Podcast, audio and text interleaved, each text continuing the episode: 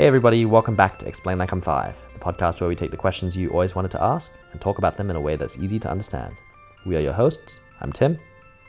Hey everyone, I'm Kevin. So Kevin, today we're talking about chess. Wow, one of my favorite games. That's right, and you're not the only one. Uh, so that's our first question. Why is chess so popular, and what makes it a better, quote-unquote, better game uh, mm-hmm. than other games or sports? Yeah, so the, uh, the you know the t- top two board games in the world are actually chess and another, name, another game named Go. And both are pretty similar. They involve spatial reasoning, uh, cause and effect thinking, a lot of branched decision making, and to a certain extent, psychological warfare. Now, chess is more structured than Go, which might make it a lot easier to pick up. So a key driver of its success, I think, is that chess has just the right balance of an ease to learn and a complexity to master.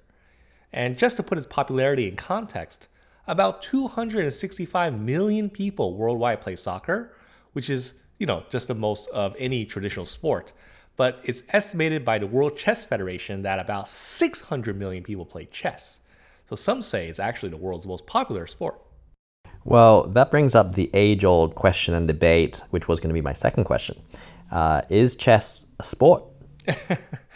Well, the uh, the I O C, the International Olympic Committee, uh, does recognize chess as a sport, and it actually seriously considered adding chess to the twenty twenty Olympics. It's kind of a fluid definition, though, but there are rules. Uh, it's a game of skill, not just a game of chance. Uh, it's competitive, and it requires some athletic ability. So this last one is where people tend to debate. But the truth is, chess players do have to keep themselves fit to endure some pretty long matches. I see. Now let's turn to the game itself. Um, here's a question that comes up quite often. Why is it that, that the queen is the strongest piece on the entire chessboard? Oh, yes. Um, you know, chess was, if modern chess was invented around the, the tenth century when women's status was uh, not all that high, you know, how come queen became the strongest piece in the world or on, on board, right? Mm. Um, well, so chess was westernized a bit. The queen piece was originally actually called an advisor for the king, who often wielded the true power while the king held a more ceremonial position. So in other words, uh, there used to be no quote-unquote queen. The metaphor of the game started out uh, not a royal court, but as a battle in a field with pieces representing things like infantry, cavalry, uh, heavy cavalry like elephants, and strategists.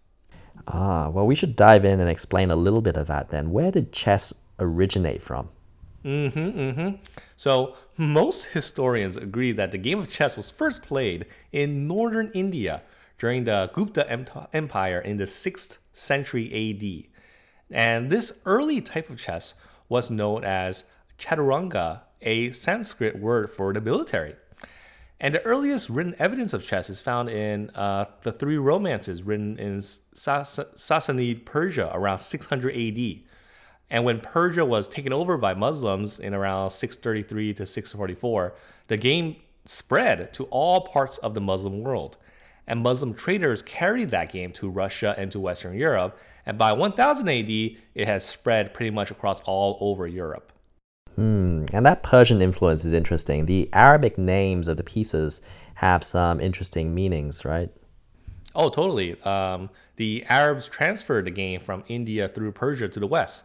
So in Arabic, the name of the pieces are, uh, I think the king, it was called the Malik, which does mean king. Uh, but the queen, its name was Wazir, which literally meant advisor.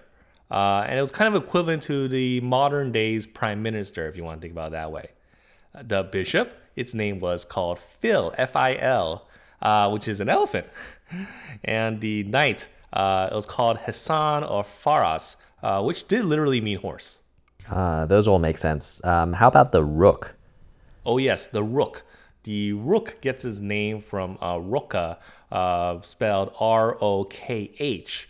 And that was, it's a myth, it's a mythical feature, uh, mythical creature in Arabic mythology that's kind of like a very huge eagle that can carry an elephant.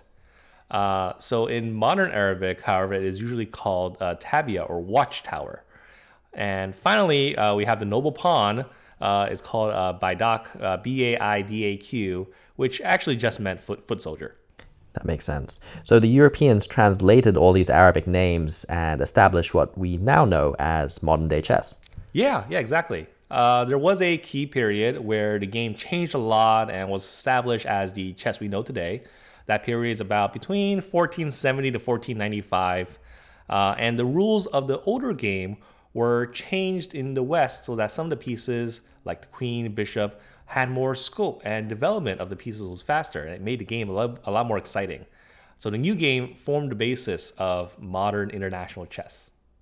Well, then if we fast forward to the twentieth century, there was another big change in the game of chess. twentieth century, twentieth century. Oh, are you talking about Big Blue and the introduction of computers?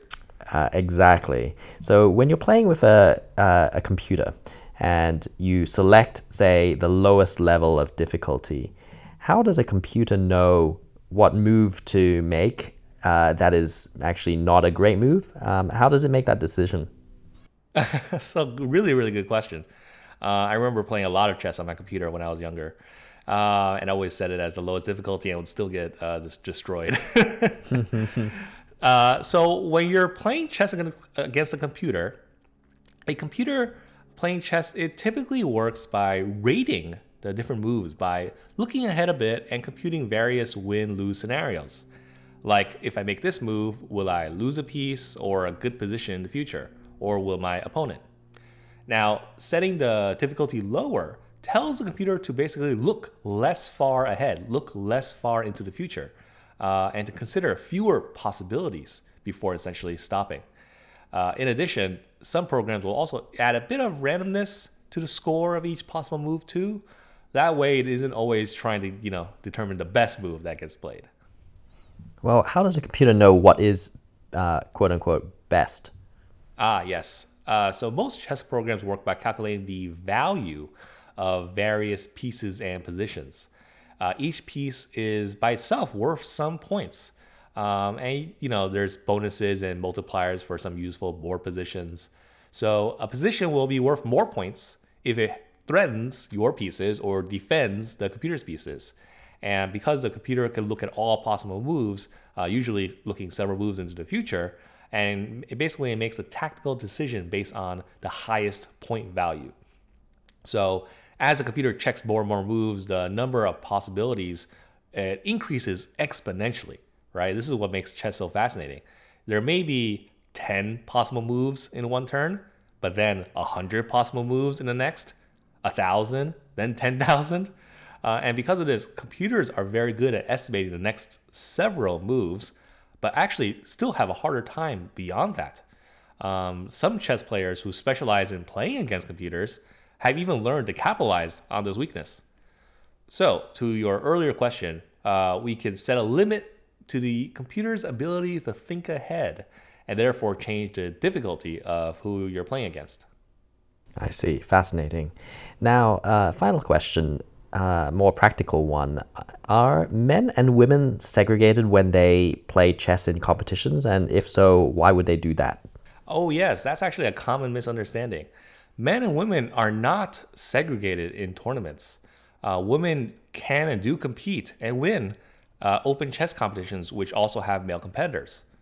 But I think the misconception comes from the fact that there are some women-only competitions mm. uh, to encourage more women into the game, since there are usually more male than female chess players. I see. That's good to know. Did you learn something new today? If you did, send us an email. We are at E L I five the podcast at gmail dot com. We love hearing from you, especially when you have suggestions on future topics. Uh, and as always, thank you to the community at r slash explain like I'm five. We will see you all next week.